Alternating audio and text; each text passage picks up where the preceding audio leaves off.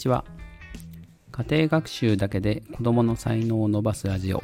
ということでこの放送は家庭学習のプロ私陣塾長がお届けします。今日のテーマは100年以上変わらない小学校は時代遅れというお話をします、えー、小学校の授業って、えー、昔ながらの一斉授業、えー、つまり、え先生が前に立ってまあ、黒板に、えー、書いてでそれをまあ子どもたちが学ぶというスタイルが、まあ、今でも続いています、えー、正直、まあ、自分の子供が小学校に入るまで学校がこんなに時代遅れのまま止まってるなんて知らなかったみたいな保護者の方もかなり多いです、えー、私も、え自分は少しずつ授業スタイルを変えるようにしてきましたが、まあ、それでも一斉授業の、えー、時間っていうのは、まあ、一日の中でそれなりにやっぱりありますね。うん、授業も、えー、先生が説明して黒板に書いたりとかノートに書いて発表するとかもう正直時代遅れだと感じている先生もかなり多いです。えー、道読や算数国語社会理科などではかなり対話を意識した授業に、え切り替わってるかなと思います。ちなみに、え100年前の日本どんな時代だったかっていうと、えかなりの数の人が一次産業、まあ、農家であったりとかご、え、漁師であったりとか、え、そういう仕事をしていましたし、まあ、通信は、え、手紙や電報です、え今みたいなスマホだったりとか、普通のそのガラケーと呼ばれる携帯電話でさえなかった時代、えー、白黒テレビがせいぜいでしたね。今はね、カラーテレビであったりとか、えー、もうそれどころじゃなく、タブレットとかでね、あの、YouTube とか見れたりとか、昔はだってリモコンだってあのガチャガチャ回すスタイルでしたもんね。で移動は、えー、汽車とか馬とか自転車、えー、車を持ってってる人なんてほぼいなかったんじゃない？だまだできてないかな？うん。で学校に行けないようなお家もあった。でも、えー、そんな時代と同じような授業を、えー、今でもしているんですね、えー、じゃあ、え学校はこのまま変わらないのかというと、えそんなことはないです、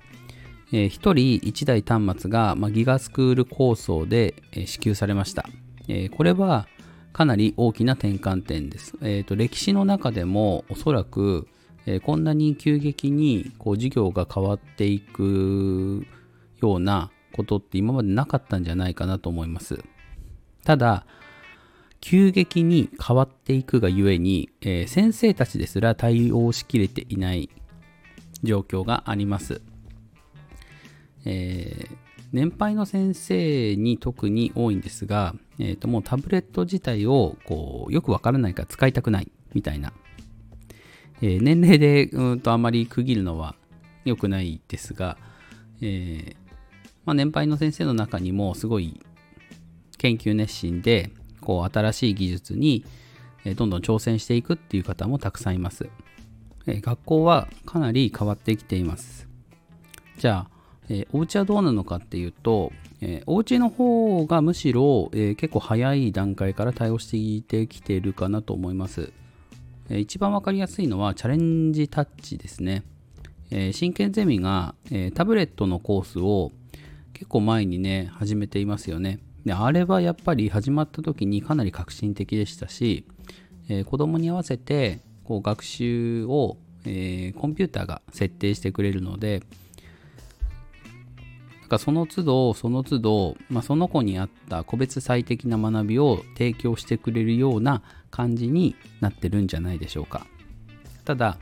今本当に子どもたちに必要なものっていうのは、えー、こうコンピューターに任せっきりになってこう自分の学習を人に調整してもらうんじゃなくってえタブレットを、まあ、文房具みたいに自由自在に使ってこう自分の思い通りにする、えー、まあ、タブレットにこう使われるんじゃなくてこう自分の考えを表現するためにタブレットを使う、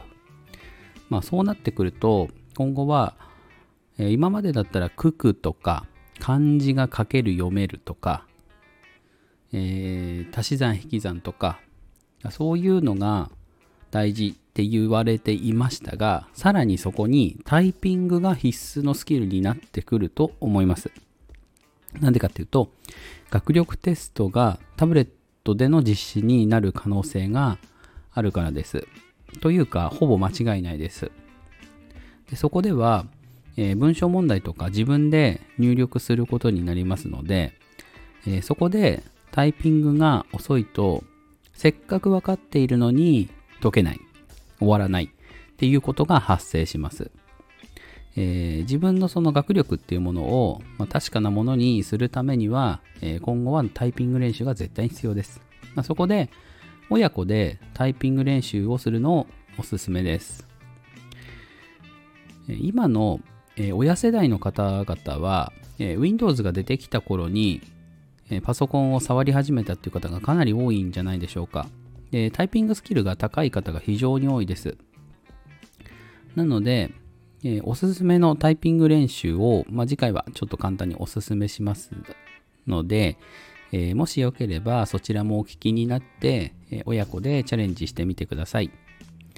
え今日の放送はここまでです。いいなと思った方は、いいねやコメント、フォローをぜひお願いいたします。